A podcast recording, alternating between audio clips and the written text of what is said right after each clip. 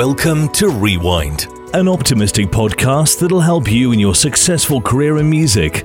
Amit Weiner hosts musicians, composers, professors, and sound wizards as they share their life stories and career decisions.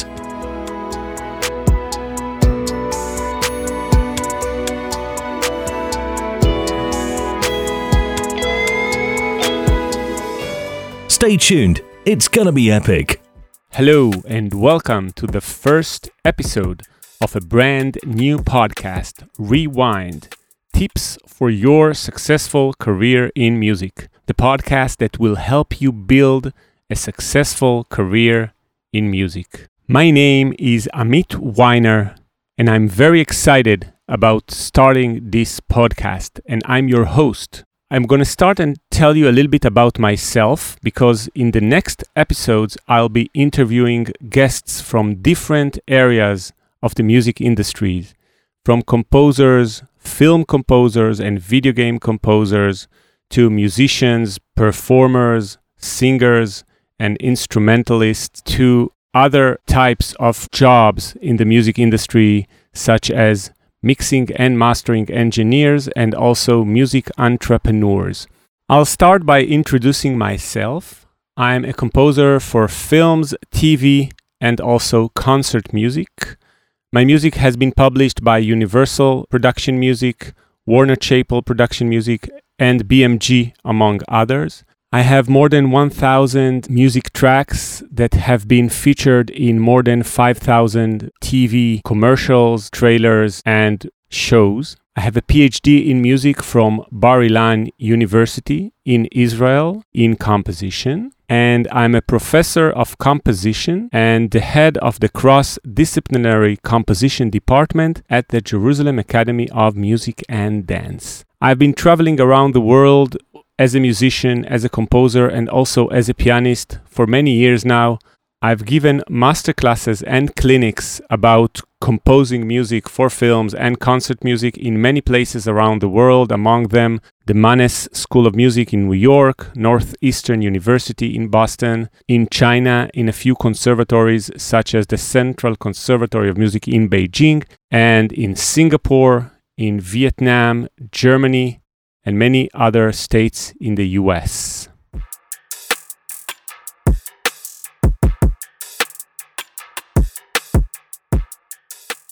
Okay, enough about me. The goal of this podcast is to show you, the listeners, the diverse path and the different types of career opportunities that people can have in the music world. I know that your grandparents probably told you if you are in music or when you wanted to study music in the first place. So I'm sure that we've all heard the same sentence by our grandparents or parents. The sentence goes like this There is no money in the music industry. Go uh, find yourself a real job. And yet, we all went ahead to fulfill our dreams to become professional musicians.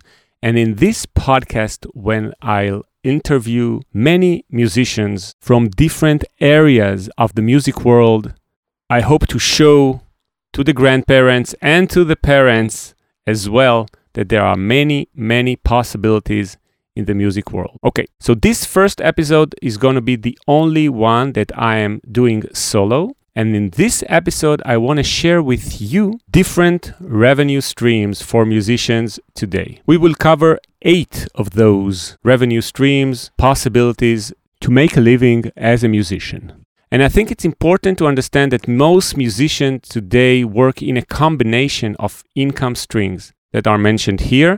And actually, no one really works in all of them. So, if I'm covering right now eight possibilities, usually all the musicians I know, including myself, choose something like two to four options between those eight possibilities. Here are eight different revenue streams for musicians today, and I will elaborate about each of them a little bit more afterwards. We have composing music, we have arrangement and orchestration. This is number two. Number three is performing as a musician. Number four is teaching. Number five, income from royalties, something that most musicians usually neglect because they think there isn't any money from royalties. but I would encourage you to not underestimate the potential of income from royalties, and I'll elaborate a little bit more later. Number six is various products for the audio community world, like music tools, MIDI packs, and so on. Number seven is entrepreneurship and personal projects. And number eight is being involved in music tech companies. So let's start. The first one is composing music. And in this area, there are eight options for you as composers of music to make a living. You can write music for films, television, music for libraries and trailers, which is something that I'm doing a lot myself. And for example, in music for libraries, there are usually three types of income. You can have the payments from the libraries as advance, you can have sync royalties, and you can have backend royalties from your PRO. I'll explain a little bit about this afterwards in the royalties section.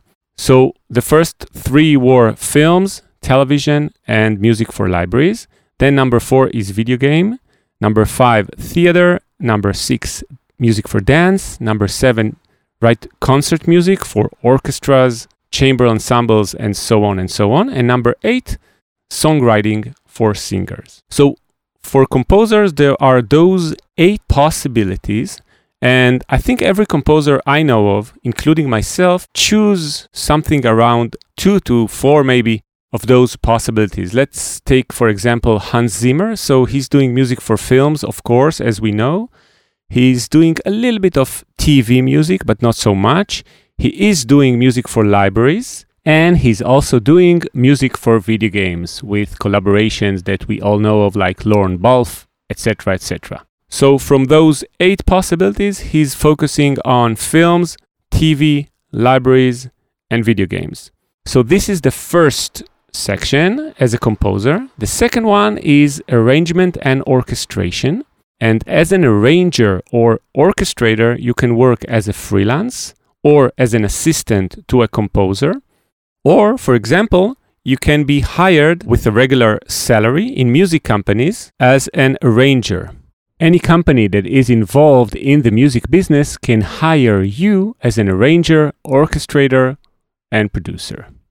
Number three of the incomes, of the eight incomes, is performing as a musician. And I'm sure you're all aware of that, that if you play an instrument in a very high level, you can perform as a musician in gigs, in weddings, in events, festivals, and also as a studio musician.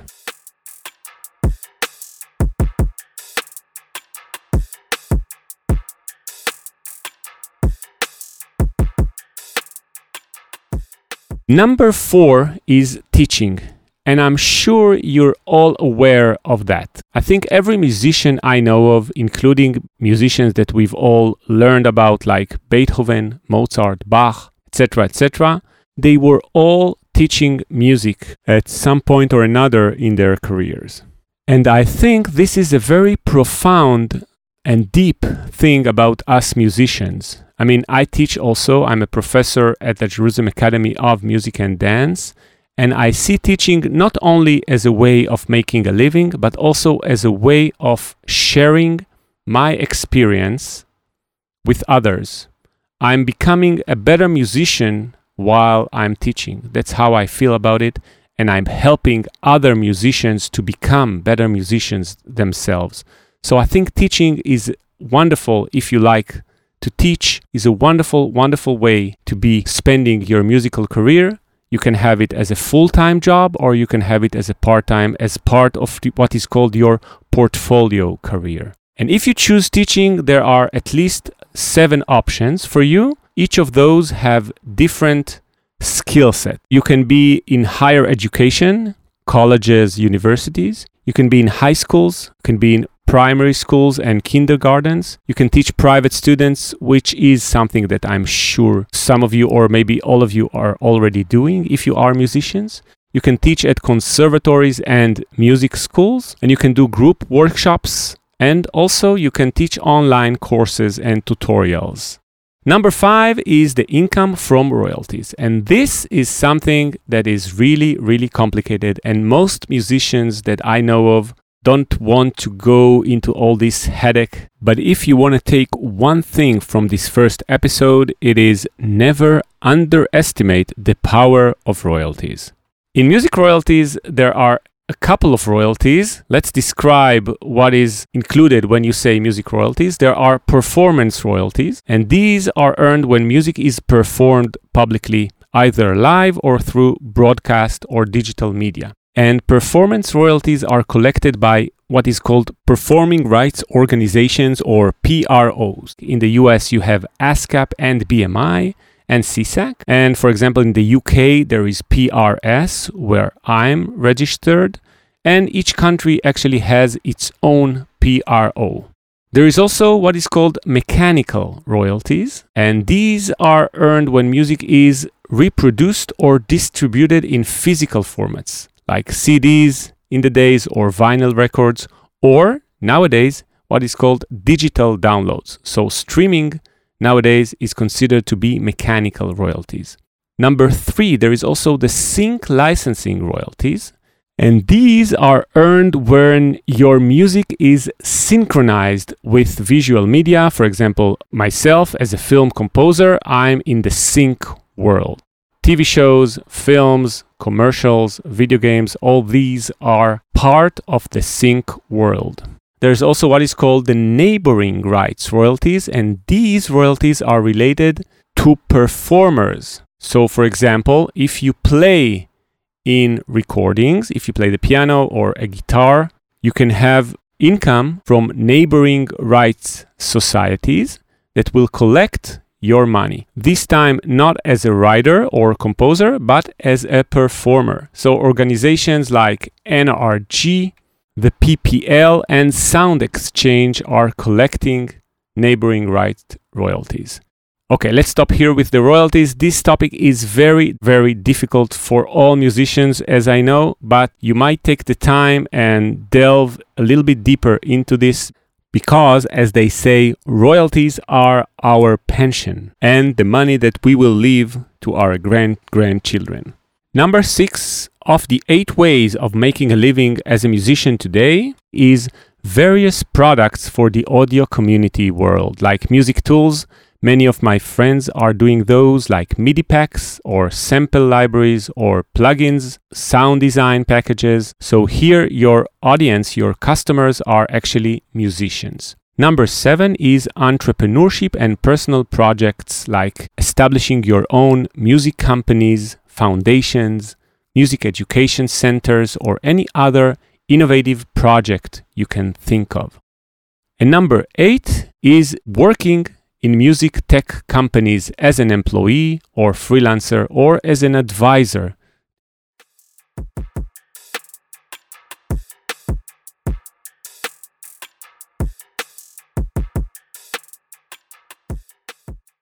And before we end this first and short solo episode, let me recap what we've covered so far. So, in the music world today, there are eight different revenue streams for musicians.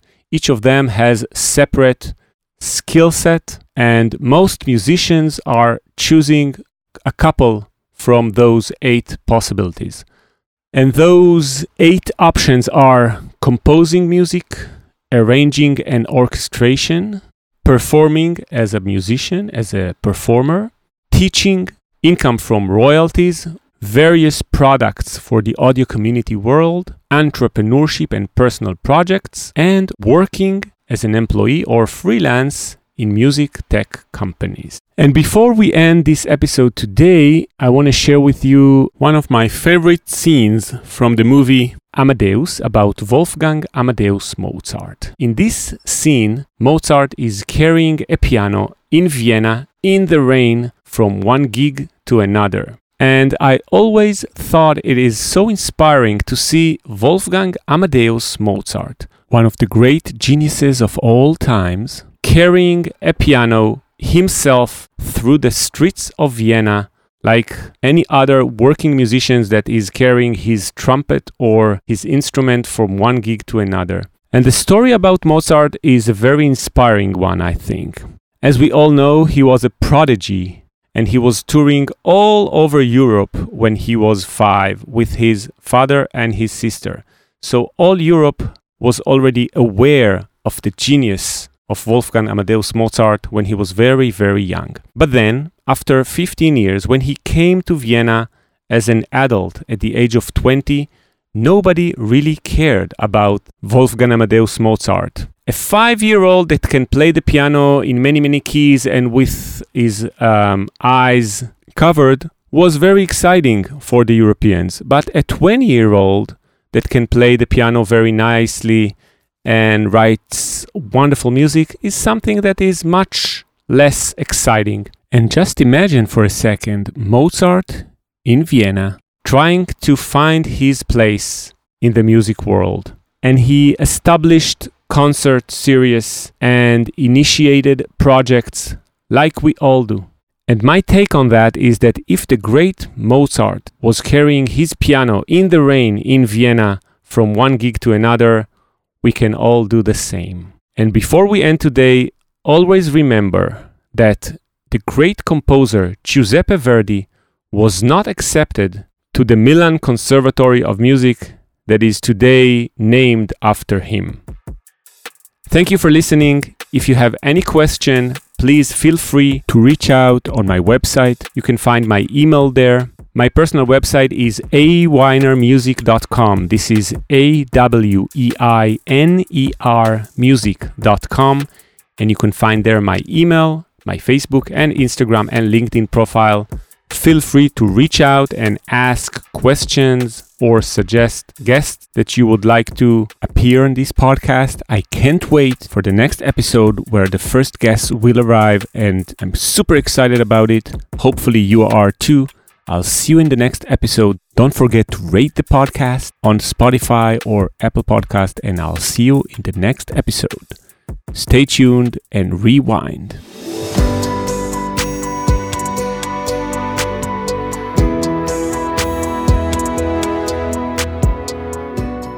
Welcome to Rewind, an optimistic podcast that'll help you in your successful career in music.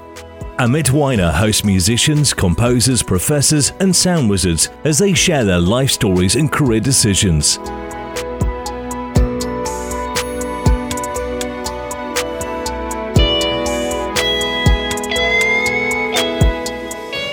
Stay tuned, it's gonna be epic.